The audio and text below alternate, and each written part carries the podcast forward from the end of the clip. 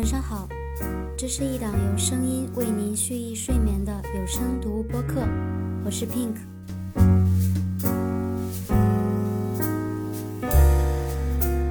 When my sweetheart seemed so far, I wish upon a star. Je vois rose. 最近因为总是睡到凌晨三点多的时候就醒了，拉开窗帘，窗外的空气稀薄凉爽，我随便拿一本书来读，想到三年前，那时候我还在北京，由于工作的压力和生活的焦虑，我经常是在凌晨三点的时候还没有睡着。就在很多个失眠睡不着的夜晚，我看了一些和失眠相关的书和电影。其中一本书，也许你也听过，《白荷叶船》，是日本女性作家吉本芭娜娜所写的睡眠三部曲之一，并同时被改编成了电影。故事讲述的并不是一个失眠的女生，而是一个因为失恋所致，总也睡不醒的女生。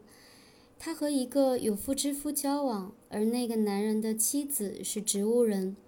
得知了这些情况后，女孩渐渐和男人断了联系，但也随之进入了失恋的过程。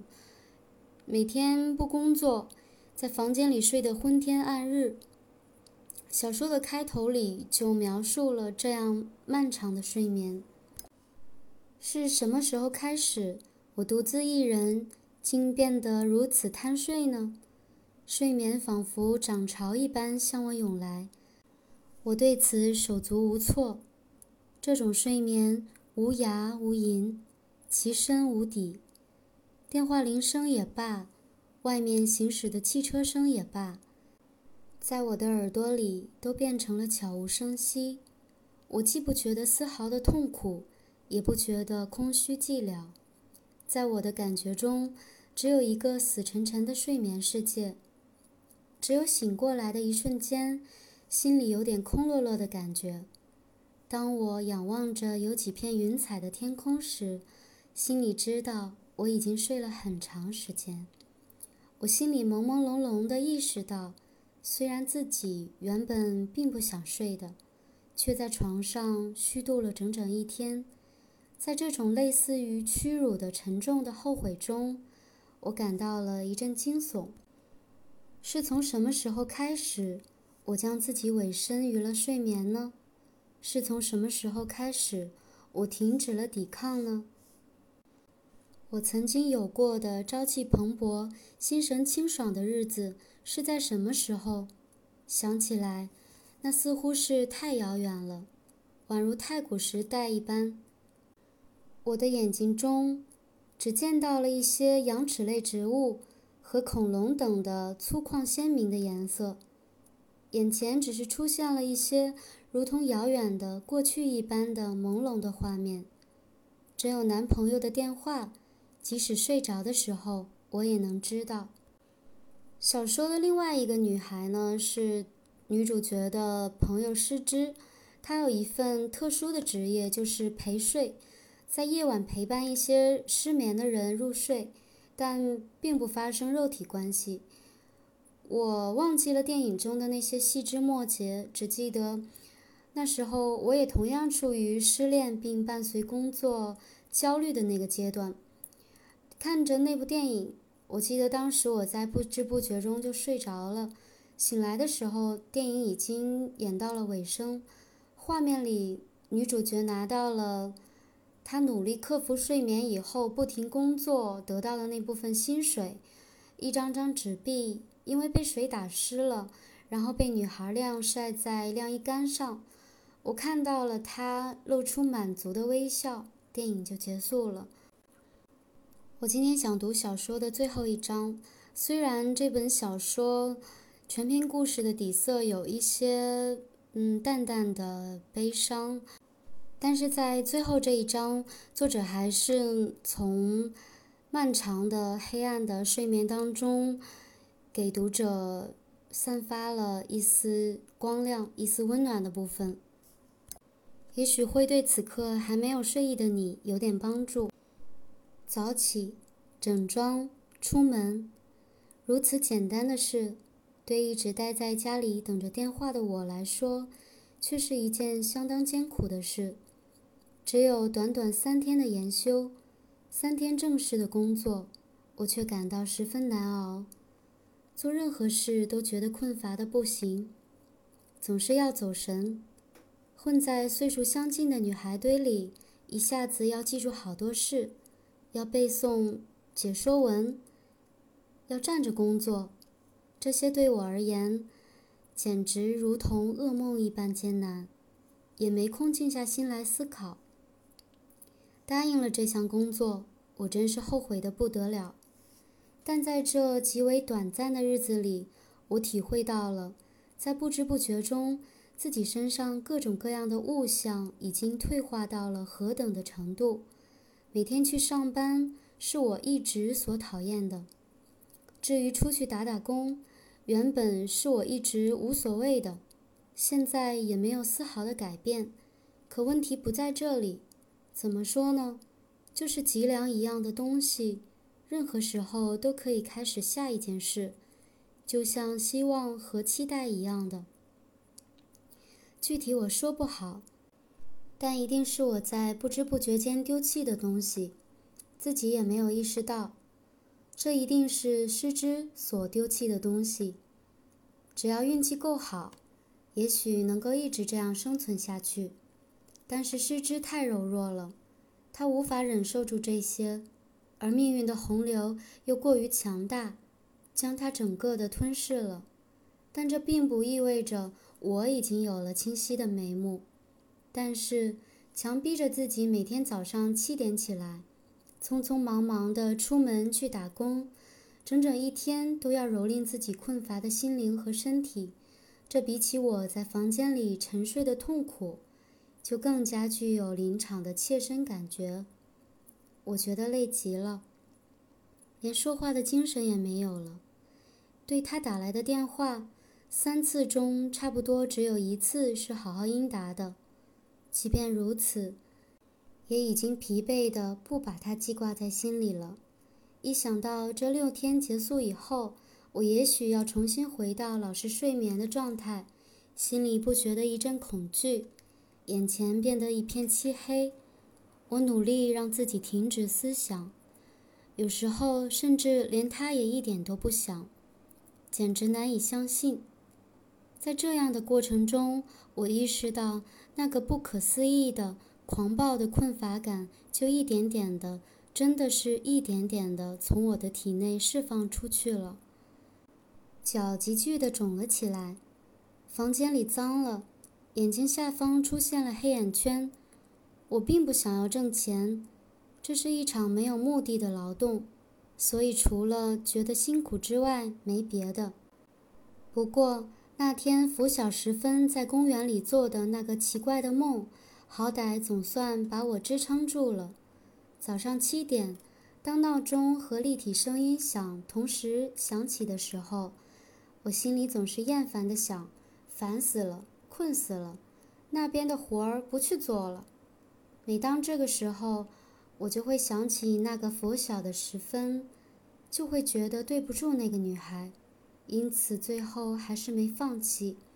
对于性格懦弱、做事缺乏韧性的我来说，能坚持下来已经很不容易了。那双眸子，满含着凄楚的、非常遥远的那双眸子，却怎么也无法使我忘怀。对，与他相识，也是在打工的地方。那儿像是一家很大的设计师事务所。在一栋很大的写字楼里，占据了面积巨大的一个楼面，里面有各种各样的科。我也不清楚这家公司实际上到底是做什么的。总之，我的工作就是接听电话、打字、输入数据、复印文件资料、供人差遣。跟我一样在这边打工的有十多个。原先做我这份工作的表姐去了美国体验名家寄宿生活，我就在她不在的三个月里代理她工作。在这期间，我就努力装傻充愣，倒也不是说我原本有多聪明能干，但是我知道，在这样的地方，你若干活太卖力的话，只能造成工作量的不断增加，反而招致自己吃亏。所以干活就偷懒了。只是干一些杂物的话，其实越忙就越没有成就感。我一直只是启动了自己电路的三分之一，工作时很不投入，因此也迟到过。也出过差错，输入数据时输一行漏一行，把白纸传真出去。虽然不是故意的，但这样的差错隔三天总要犯一次。结果谁也不来托我做复杂的事，我的工作变得相当轻松。事情就发生在这样的一个星期天，公司自然是休息的，我因要补救前一天出的差错。就一个人去公司加班，悄无声息的空旷的办公室里，就我一人在慢慢的将数据输入到文字处理机里。就在这时，一种莫名其妙的不安突然袭上了我的心头。我害怕装了两个多月的傻之后，自己真的变得傻乎乎，做事情真的变得如此慢腾腾了。虽然这也谈不上什么大的不安。但想到这一点的时候，真的有一种很真切的感觉。看着绿色屏幕，这种感觉变得越来越强烈了。我本来觉得自己是故意真才不外露，但此时却突然强烈的意识到，自己恐怕根本就不适合做事务性的工作。我心想，我怎么会这样傻？但同时心里却涌起了一阵难以抗拒的冲动。想试试自己真正的才能，眼下公司里一个人也没有，心想，行，干他一下。现在想来，那时我还有些幼稚，于是我以一种非常迅速的速度开始输入数据。来了劲头的我，又想把原先积压下来的一些文件做完，就哼着歌又开始打了起来。这情形就如同硬被人要求使用左手的人现在可以用右手了一样。两个小时左右，一切都做完了。我长长的吐了一口气，从办公桌边站了起来，看见空空荡荡的大房间里，他静悄悄地坐在里边的一张办公桌旁。我吓了一跳，我一点都没有察觉到，他虽然不是我的顶头上司。但他所在的那个科，我也经常去帮点忙，所以对我的懒散工作，他是很清楚的。当时我想，真难为情。他对着我和善地笑着，好像正在等着看我什么时候发现他。您在啊？我打招呼。真想干的话，你是能干好的。他说，说完就一个劲儿的哈哈大笑，笑得前俯后仰。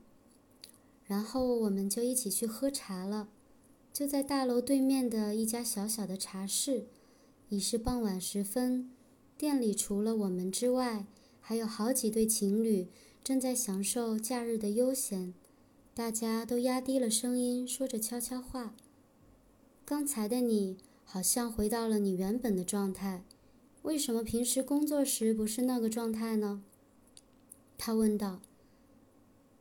我希望给他一个好印象，设想了各种各样的回答，但最后从嘴里蹦出来的却只是这样一句：“因为是打工嘛。”说着，他又呵呵地笑了起来。对那低低的声音在私语中产生的洁净、利落的感觉和清楚明了的手势，我不断地感到一阵阵的惊讶。以前我还从没有用心去观察过他。而且我还注意到了他戴在左手上的戒指，但我们喝茶时并没有触及这一话题。其实从内心来说，我对他已有妻室感到十分失望。他长相周正，从侧面看上去会给人一种很深刻的印象。他不时主动提起话头，我只是点头倾听，一边点着头。一边生出一种直觉，觉得这个人看来会占据我人生大段的时光。像是漫无尽头的一个星期，总算过去了。最后一天回到家，脱下衣服一扔，将工资袋丢在地上，就一个人偷偷的笑了。就在这时，电话铃响了，是他打来的。喂，我是严勇，声音听起来很亲切。好久不见了，你还在睡啊？他问。我说没有。我跟你说呀。刚才我见到了工资袋，笑起来了，我累坏了。什么？你到外边去打工了？你可真怪。打发时间呀。我说，我把散落在屋里的衣服收拾起来，今晚想痛痛快快的睡一觉。我头脑很清醒，只是身体感到很疲乏。即便睡一个昼夜，这次我也不会害怕了。听起来你的精神好像不错，好像是跟你初识时的模样。连他也受到了感染，说话的语气显得挺开心的。是呀，说起来，真的有点这样的感觉。我一边将已经有点褪色的指甲油洗掉，一边说道。说着，我眼睛里突然盈满了泪水，这眼泪连我自己也觉得莫名其妙。接着。他告诉我上次说到的去看烟花、吃烤河鳗的计划，跟我说定了相会的地点。我一边听着，一边记了下来。这时觉得手边也好，整个房间也好，都充盈着一股温暖，恍惚之间变得亮堂起来，闪烁出了光辉。我们朝着河畔行走，宽广的大道上已禁止车辆通行了。众多的人挤满了整条大道，都朝着河边、朝着烟火的方向走去。人们穿着夏日的浴衣，把孩子钳在肩上，说说笑笑，不时地抬头仰望天空，向着同一个方向涌去，就宛如支援庙会。我还从未见过这样的景象，不免有些迫不及待。人们在仰望天空时。脸上洋溢着盼望烟花早点燃放的期待，显得神情欢快。这模样，看来河边是没法去了。你看，人这么多。我踮起脚尖向远处望去，只见要过桥的人已排起了长长的行列。桥突下是黑压压的一片人群，沉落在深蓝的空中，显得格外广大。警察站在暗处，人们在往前行走，仿佛被绳索推着似的。我们在人群的队列前停了下来。对我们而言，重要的不是烟花，而是在这样的夜晚，在这样的地方，相聚在一起，同时仰望天空。重要的是，我们互相挽着胳膊，与在这里的人们一起仰望着同一个方向。倾听响亮的烟花的声音，受到周边热烈气氛的感染，我的心头充满了激动。不知不觉间，我觉得自己体内有一种蓬勃向上的精神重新被激活了。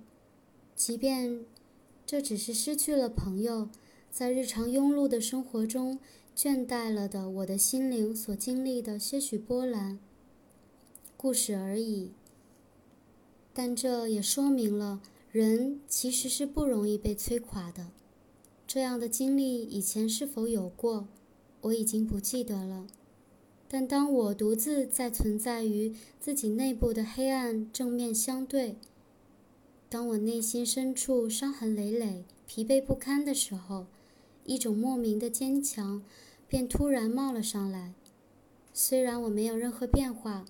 两个人的状态也没有任何变化，但是在这样的微澜反复不断出现之后，我就希望跟他永远在一起。至少如今，我们已经走过了最艰难的阶段。虽然我并不清楚这到底是什么，但心里有这样的感觉，所以，我也许还能再喜欢上别人。不过。我大概不会这么做了吧？一切都显得太完美了。正这么想着，突然觉得眼泪要涌上来。四周风景中的一切，映入眼帘的一切，都是那么可爱。能在此刻，在这里彻底苏醒过来，真是太好了。往日挤满了车辆的这条大道，如今变成了如此宽广的一片开阔地。我们俩站在路中间，期待着烟花的燃放。吃了烤河鳗，能够睡在一起。这样的夜晚，我能以如此清爽的精神来欣赏，真是太开心了。我的心情就像在祈祷，祈愿这个世上所有的睡眠都能同样的甜美舒心。晚安，祝你好梦。